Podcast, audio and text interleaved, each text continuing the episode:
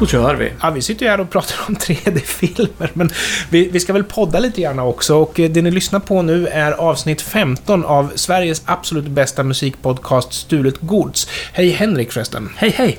Konceptet är att vi lyssnar på påstådda låtstölder och i våran vishet så berättar vi för er att jajamän, det här är en låtstöld, eller nej, det här är inte en låtstöld. Det är väl typ de två. Ja, det är de alternativen. Sen har vi en enorm gråzon i mitten där vi talar om formstölder och annat spännande. Vill ni komma i kontakt med oss så är väl det bästa ni kan göra. Alltså, vi pratade ju om det här innan vi började spela in, att vi marknadsför ju inte den här podden speciellt aggressivt. Vi har inte en Facebook-sida för den, utan vi delar dem här i våra sociala medier. Det är allt vi gör. Ja, precis. Och det kan ju också innebära att vill ni kommentera så måste ni på något sätt bingoogla på Altavista för att kunna... Ni måste aktivt leta upp oss på något vänster. Och vi finns ju på Twitter och vi finns på Facebook, så det är bara... Det är inte svåra att hitta. Nej, definitivt inte. Och inläggen gör vi publika dessutom, så kommentera gärna där. Men jag tycker ju också att vi är lite svåra när vi inte liksom skaffar en Facebookgrupp eller vad det är för något. Ja, alltså, jag har alltid haft svårt för att liksom slå mig för bröstet och säga att här kommer den bästa podcasten du någonsin har hört, du måste lyssna på den här nu, utan jag postar det lite grann i mitt Facebookflöde och hoppas att någon av mina vänner är så här, ja men det kan jag väl lägga 20 minuter på. Och vi är ju sökbara även på iTunes och på Spotify, man söker på Stulet Gods. För min del så handlar det lite grann om att jag vill inte ha en till Facebookgrupp att administrera. För att den måste ju ligga där forever. Ja, och jag är inte någon större fan av Facebook. Jag ska faktiskt helt ärligt säga att hade det inte varit för att jag hade några Facebookgrupper jag administrerade så skulle jag inte ha ett konto överhuvudtaget. Jag lever ju på Facebook, det gör jag. Men det är för att det är där jag har kontakt med mina vänner. Ja. De är där. Och det är inte så att jag går till Facebook därför att jag vill veta vad som händer i världen, och jag är inte liksom ute efter att på något sätt hävda mig där. Nej. Eller så, utan det handlar mest bara om att gud vad kul, min kompis Rickard startade, eller jag har en kompis i Stockholm, Rickard, som har startat ett Instagramkonto där han postar posters på filmer han glömt. Och det är liksom så här, det är jättekul tidsfördriv, men det är inte så att jag känner att det här är mitt liv. Nej, men jag förstår hur du menar, för jag har ju faktiskt lite grann den här lifestyling som det kallas för, att man Instagram är ju någonting som jag använder till det, men jag brukar inför mig själv legitimera det genom att säga att ja, men det är så här jag vill minnas mitt liv. När jag sitter som gammal och tittar i mitt Instagramflöde, det är det här jag vill se. Men däremot nyheter och händelser och sånt där, då är ju Twitter är ju grejen för mig. Då får man liksom 6 dagar innan gammal media får reda på att någonting överhuvudtaget har hänt, så är hela händelseförloppet redan avhandlat och klart på Twitter. Det fina med Twitter är ju det att om det händer någonting, säg att Trump gör si, då får du ju omedelbart 10 olika vinklingar på det. Så du ser att vad är det som har hänt egentligen? Och är det här bra eller är det här dåligt? Allting Trump gör är ju dåligt, men du förstår vad jag menar, nyheter överhuvudtaget, eller att om en person uttalar sig om någonting eller att en händelse händer, då får man veta vad hände egentligen. Ja, och media är ju lite svårt, för man tycker ju att de gånger som man känner till det som har hänt, och sen så läser man medias rapportering av det, då tänker man, ja men den gången hade de fel. Det finns alltid en vinkling från en tv-kanal eller ett radioprogram eller någonting. Det finns alltid en vinkling, omedveten eller inte. Yes, och det där är egentligen inte konstigt, därför att Aftonbladet måste ju sälja lösnummer. Och Sveriges Television och Sveriges Radio, de här som inte har den kommersiella drivkraften kan man tro, de har skaffat sig den kommersiella drivkraften med motivationen, vi måste vara relevanta. Om inte vi har clickbaiting så kommer ingen att klicka på oss, då kommer de klicka på det andra liksom. Här på Stulet Gods är vi förstås inte vinklade på något vis, utan vi har enbart rätt. Ja, vi är ju själva definitionen av saklighet och objektivitet. Definitivt.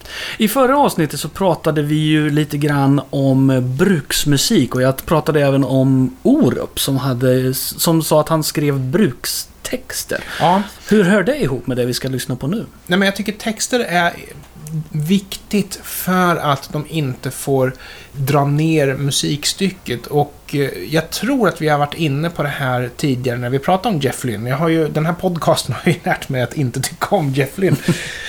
Men är det inte så att det finns gott om musik där texten är så pass dålig så att texten drar ner låten, och att en bra text behöver inte vara bra ur ett konstnärligt perspektiv. Den behöver bara vara tillräckligt diskret för att inte förstöra musiken. För inte 17 är det Cornelis Vreeswijk vi lyssnar på, utan där texten är viktig, utan sång är ju bara ett instrument ovanpå de andra instrumenten, och då ska inte orden förstöra. Ja, absolut. Och jag skulle vilja tala om till exempel som Lars Winnerbäck är ju en av de här artisterna som vars musik jag inte gillar. Nej, jag har inte gett den en chans. Jag har väl hört någon låt och tänkt att nej, det här var inte för mig. Musiken är väldigt basic och så vidare, och han sjunger som man gör och alltihopa där. Men då har jag fått som svar från folk som gillar Lars Winnerbäck. Ja, de finns, ja. Men texterna är så bra. Och då är min reaktion bara, men skriv en bok då. Det finns ju i och för sig de som gillar Håkan Hellström, så då borde det finnas de som gillar Lars Winnerbäck. Ja, hans texter också är också enormt viktiga för vissa människor. Och då är det Jag hörde en snubbe apropå det här med att skriva en bok som... Han var fascinerad av populärkultur, han gillade dansband för att han kunde betrakta det här liksom tillräckligt utifrån för att ha så pass låg pretensionsnivå att han tycker att populärkultur är bra kultur, finlitteratur är dålig. Man ska liksom kunna läsa en bok utan att vilja ta livet av sig när den är slut. Men jag skulle ju å andra sidan säga att det är ju inte det som definierar fin litteratur. Jag läser själv ingen fin litteratur. Jag läser liksom amerikanska deckare från 60- och 70-talet där Ed McBain. Nej, men liksom Helgonet och Frederick Forsyth och de här, för jag tycker det är så jäkla spännande. Men det är ju inte stor litteratur. Nej, det är det ju inte. Och det har ju aldrig varit meningen med sådana där... Anna Karenina, liksom Chip Chop. Nej, absolut inte. Jag läste mycket... just Ed McBain när jag var yngre, och även de här, du vet, de här röda västernpocketarna, Bill och Ben. Just det. Där läste jag mycket, men det var också, jag var ju inte ute efter en att lära mig om livet. Nej. Det var ju inte det jag var ute efter. Eller att få stor poesi. Det var ju snarare så att det var ju berättelser som spelades upp, och man ville ha någonting att drömma sig bort till. Det var ju snarare så. Men absolut, skriv en bok då. Så kan vi sammanfatta det. Och apropå att skriva en bok, Thinking Out Loud, så the master of värdelösa segways, Thinking Out Loud med Ed Sheeran från 2014. Det här är också en sån här låt. Jag är ingen Ed Sheeran-fan. Jag har förstått att han är helt briljant. Det är bara att titta på hur många platser på topp 100-listan han faktiskt ockuperar och mycket pengar han drar in. Så rent objektivt måste man ju säga att Ed Sheeran är ett geni. Vilket avsnitt var det vi hade Ed Sheeran i förra gången? Ja, men han borde väl vara med i varenda avsnitt eftersom det är stulen musik vi pratar om här, och det är väl Ed Sheerans grej, är det inte det? Ja, kanske det. Det är hans kall till branschen, så jag känner att musik ska stjälas.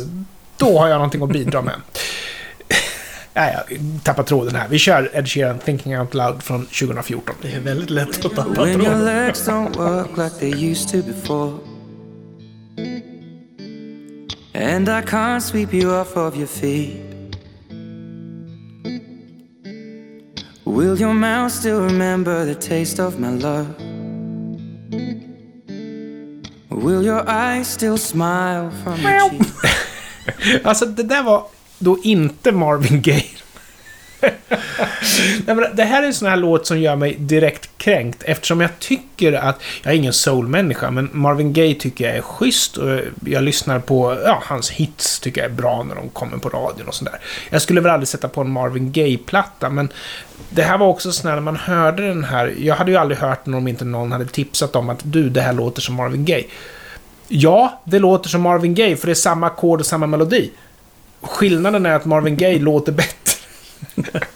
Har du något att tillägga, eller ska vi lyssna på Marvin Gaye? Vi kan lyssna på Marvin Gaye för de människorna som du inte är så insatta i musik. Let's Get It On från 1973, den låter så här.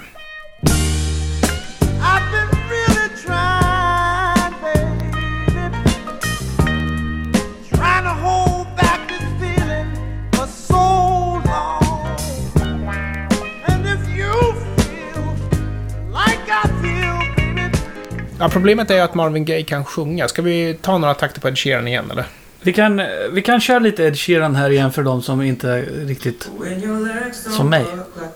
Och du hör den stigande basen och... Det är rätt, det är inte samma instrumentalisering, men... Tillbaka till Marvin Gaye.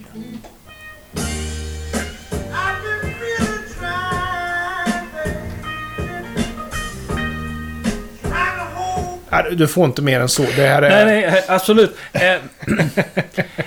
Ja, har du sett... Nej, jag antar att du inte har sett eftersom du inte känner till Ed Sheeran.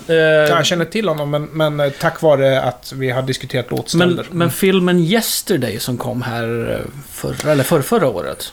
Är det den han som vaknade upp i en parallell värld där Beatles aldrig hade funnits? Ja, han blir påkörd av en buss och när han vaknar så är det ingen annan som kommer ihåg Beatles förutom honom.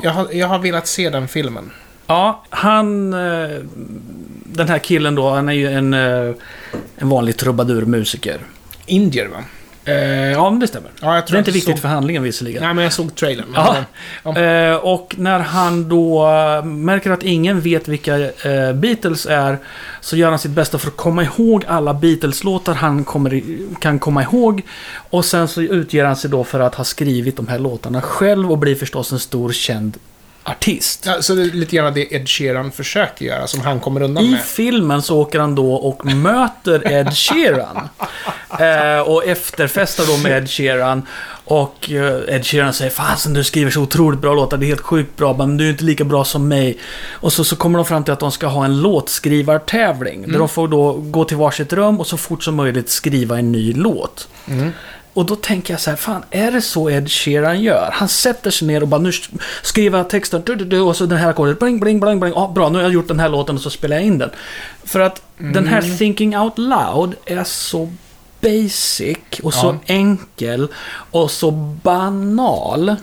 Och ändå är den så lik. Han har bara...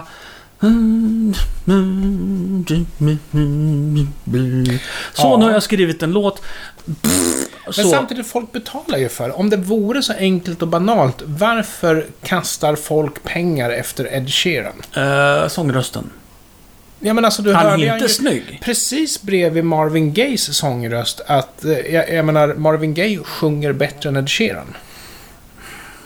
Men Marvin Gaye hade ingen promotionmaskin bakom sig heller. Men det måste ju handla om Ed Sheerans låtskrivande. Alltså, han sjunger säkert bra med dagens mått mätt, men det kan inte vara sången. Jag vill bara poängtera också att jag förstår att det var en scen i en film med ett manus och att det inte fungerar så. Men jag tänker mig ändå. Nu har Henrik Andersson sett en film där Ed Sheeran låser in sig i ett rum och skriver en låt på 5 minuter, så nu tror han att det är så Ed Sheeran gör. Men vi har ingen aning om hur Ed Sheeran jobbar. Men min poäng är att det kan inte bara vara rösten, för det finns 40 000 miljarder människor som låter som Ed Sheeran. Han har ju många andra låtar också i många i vilt skilda stilar mot det här. Det måste handla om låtskrivandet, är min poäng. Och låtskrivandet, jag vill ju göra poängen här att Ed Sheeran har dragit en rövare mot Marvin Gaye. Det är det jag skulle vilja säga. Jag tror att det kan vara omedvetet, men förmodligen inte, för att jag tänker att en kille som gör en låt i den här stilen har säkert exempelvis Marvin Gaye och andra soulsångare i den här stilen som sina hjältar. Det här är medvetet. Men han tänker nog inte, nu ska jag sno det här, utan det är bara, nu tog jag den här feelingen. Men om man ska liksom ställa det på sin spets då, fria eller fäll? I så fall säger vi fria, för det är det du insinuerar. Fria med förbehåll. Ja, men sen så vill jag då hacka igen, därför att Ed Sheeran är inte en soulsångare. Han är en sångare. Han är en popsångare. Ja, men sen är det klart att han plockar ju från alla håll, och det är klart att plockar han ju även från soulen och från Marvin Gaye. Jag är inget fan av soul, men en döv kan ju höra att Marvin Gaye är en bra soulsångare. Ed Sheeran är det inte. Han är på sin höjd en bra popsångare. Arch Enemy från 2014. Det här är en låt som heter War Eternal, och det ska bli väldigt intressant att se vad Henrik säger om det här. Har du hört det förr förresten? Nej, det tror jag inte. Nej, men vad kul. Ska vi se om du hör någonting nu. Så här låter det.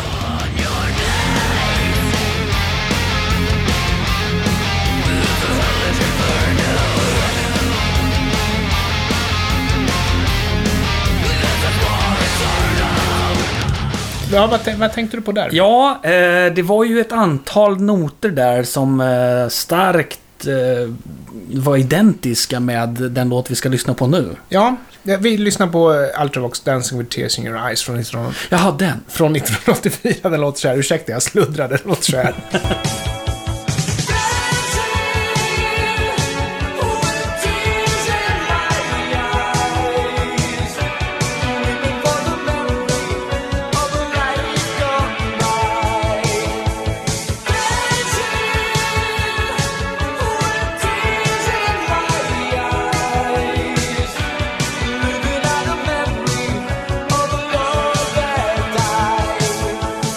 Nu har vi hört två låtar med ganska låg upplösning på, så ljudkvaliteten var inte tipptopp här, men det kan vara lite grann en strategi också att inte få rättsligt efterspel på oss.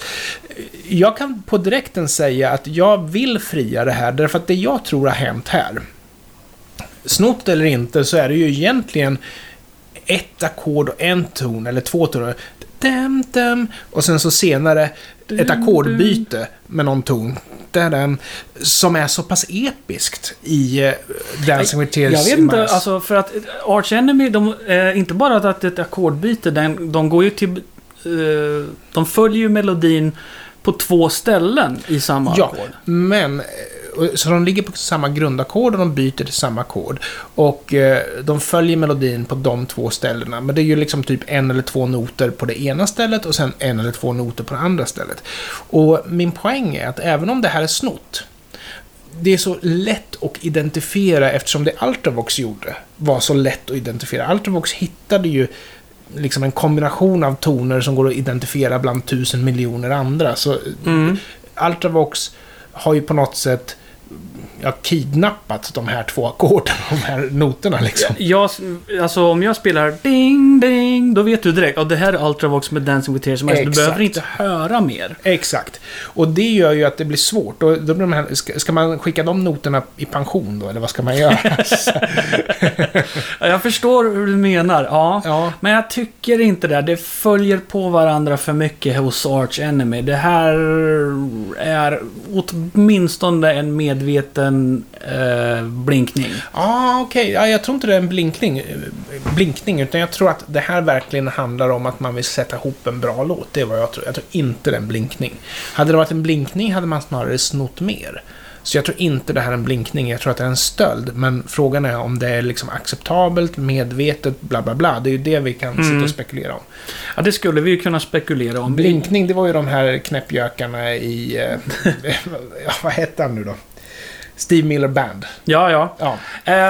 Jag säger guilty på det här, för att jag tycker att jag känner i min själ att det här är medvetet plockat just från Ultravox. Det skulle jag vilja säga. Det sitter lite långt inne i mig att hålla med, men i och med att Arch Enemy får oss att tänka på Ultravox, borde ju få dem att tänka på vad de har gjort. Alltså, så... De borde ha märkt det själva, menar du? Nej, de är nog lite hemmablinda, för de har nog suttit med den här låten liksom, och filat. Men däremot så, vem som helst i testpubliken har ju hört, borde ju liksom... det tycker jag. Magic word. Jag skulle också vilja påstå att Ultravox är ju ett band, de ses ju som pop eller synt pop till och med. Men Dancing with Tears in My Eyes är ju bara en rocklåt. Det är en ren rocklåt.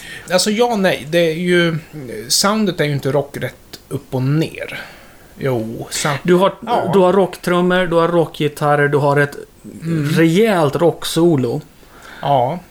Och visst, det finns syntar till stöd för det hela, men det finns det i rocken också. Ja. Jag har alltid sett det där som en rocklåt, vilket jag tycker är, när vi hade kanalen Rockklassiker här i Örebro, så hade jag ju alltid planer på att någon gång önska Dancing with Tears in My Eyes på den kanalen för att se om de spelade den. Det gjorde jag aldrig, men tåget är inte gott, för då har ju ilikeradio.com. Ja, i och för sig, man kan ju ge sig på livestreamen på nätet. Ja, för kanalen finns ju kvar. Bara för att se vad som händer. Ja, är det där ditt sms? Det här eller? Är mitt sms. Ska vi se här, ny video på YouTube. Jag kan inte helt säga att jag tycker att det här är en rocklåt, men däremot så har den ju helt klart rockelement. Men det är någonting i mixningen som gör att liksom Bruce Springsteen är rock, Ultravox är pop. Mm. Och åtminstone periodvis så är ju Ultravox jäkligt syntiga i sitt sound. Absolut. Vienna är ju, ja, Vienna är ju en ren syntlåt. Och där har du ju synttrummer dessutom, till skillnad från det här. Ja. Men det är klart, Ultravox generellt, de har ju aldrig utgett sig för att vara ett rockband. Nej, Midge Ure som var den stora hjärnan där, han turnerar ju fortfarande och kör sina gamla låtar och If I Was. Ja, If I Was. Och sen ska man också komma ihåg att han skrev väl också låten Do They Know It's Christmas tillsammans med... Ah, just det, stämmer. Vad heter den punksångaren där? Do They Know It's Christmas var ju den här... fluffhåret. Ja, precis. Boomtown Rats. Tell me why I don't like my... Det här gillar inte jag när jag inte kan komma på vad han heter. Jag ska inte behöva slå upp det.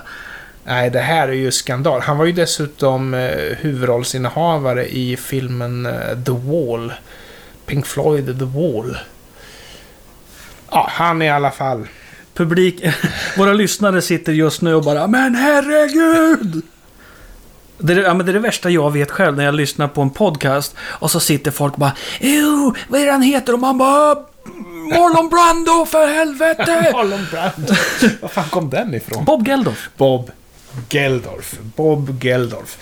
Och jag skulle väl gissa att det var Bob Geldof som skrev texten och Midge Ure som skrev musiken, för jag har inte riktigt så mycket förtroende för Bob Geldof att tillskriva honom en så bra låt. Nej.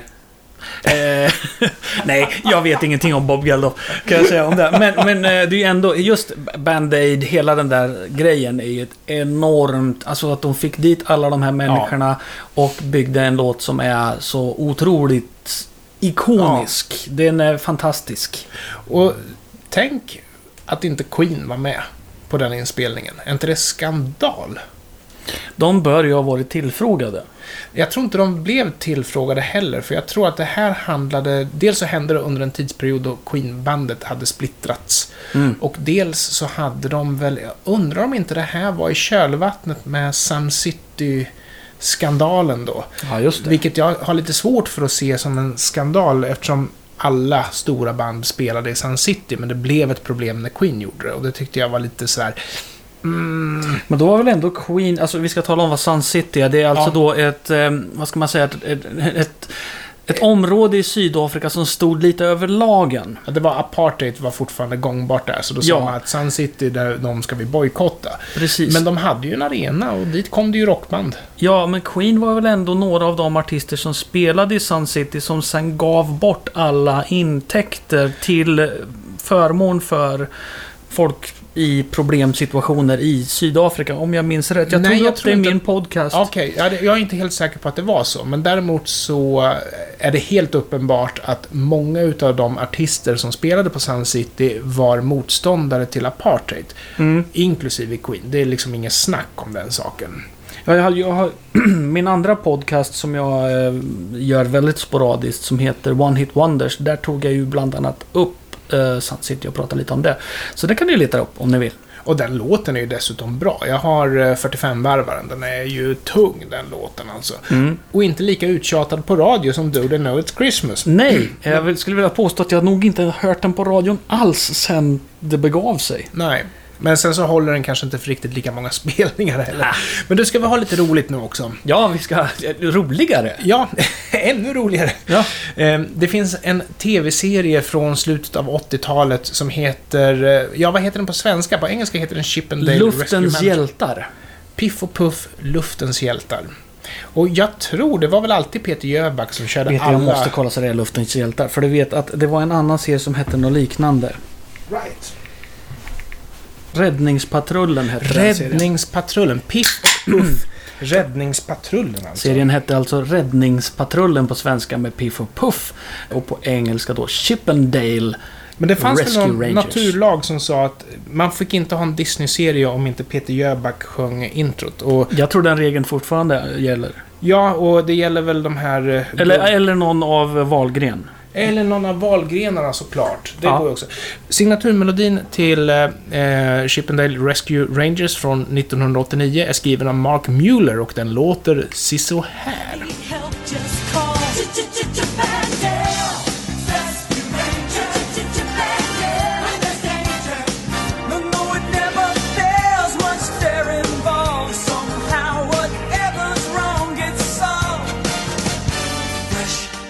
Jag tyckte det här var så roligt eftersom det gick ju på tv när mina barn var små, så de älskar ju Piff och Puff. Jag borde ha kommit ihåg vad serien heter på svenska. Men... 89, då var jag 15 år och då tror jag faktiskt inte jag tittade på Disney-dags. Nej, men tror att jag hade kommit in i någon slags skräckfilmsperiod vid det laget. Men det här gick ju på tv i slutet på 90-talet, det är ju därför som mina barn tittade på det. Mm. Jag hade inte barn 89, kan jag säga. Nej, det är så. Vad tror du om mig? Ja, men det är möjligt. Det var länge sedan som... Nej, men det påminner lite grann om MacGyver och den är ju ganska känd. Och jag skulle ju faktiskt hävda att det här är tidsandan, men du hade en liten teori. Men vi kan ju avhandla MacGyver-signaturmelodin. Den är från 1985 och skriven av Randy Edelman heter han, eller vad tror du? Edelman, och den låter så här.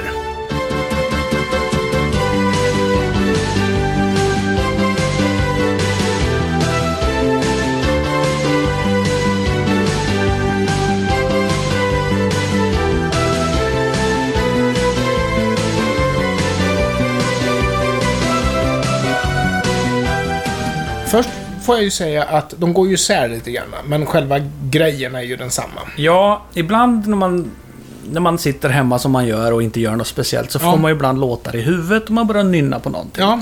Och då kan det ju hända att jag börjar sjunga Piff och Puff. Fast du sjunger inte fel låt alltså. Ja! Jag börjar med Piff och Puff och sen är jag inne på MacGyver. Så de låtarna är liksom, de flyter ihop för mig i min hjärna. Ja. Och nu när jag hör dem separat så hör jag ju att Piff och Puff-låten, ja, det går isär, men det sitter ihop. Och det som jag nämnde innan vi började spela in var just den här tanken då att man vill kanske anspela på MacGyver i Piff och Puff-serien. Man vill på ett sätt, ungefär som du tittar på någon lite äldre superhjältefilm eller action-äventyr och då hör du att det här låter som Indiana Jones-temat, det här låter som Stålmannen-temat, därför att det säger vad det är du tittar på. Men det betyder ju inte att det är okej. Nej. Därför att du kan ju skriva en låt i samma stil. Du behöver ju inte plocka noterna från den andra låten. Absolut så inte. Jag är nästan benägen att gå så långt att jag säger att jag inte riktigt köper det. För jag tycker att det är just stilen man ska hålla sig till. Här är det ju nästan samma låt. Man har bytt ut några toner och ja, soundet är ju lite annorlunda också. Generellt så har ju Disney varit väldigt, jag håller på att säga petiga, men ändå ansträngt sig vad det gäller sina tv-seriemusik.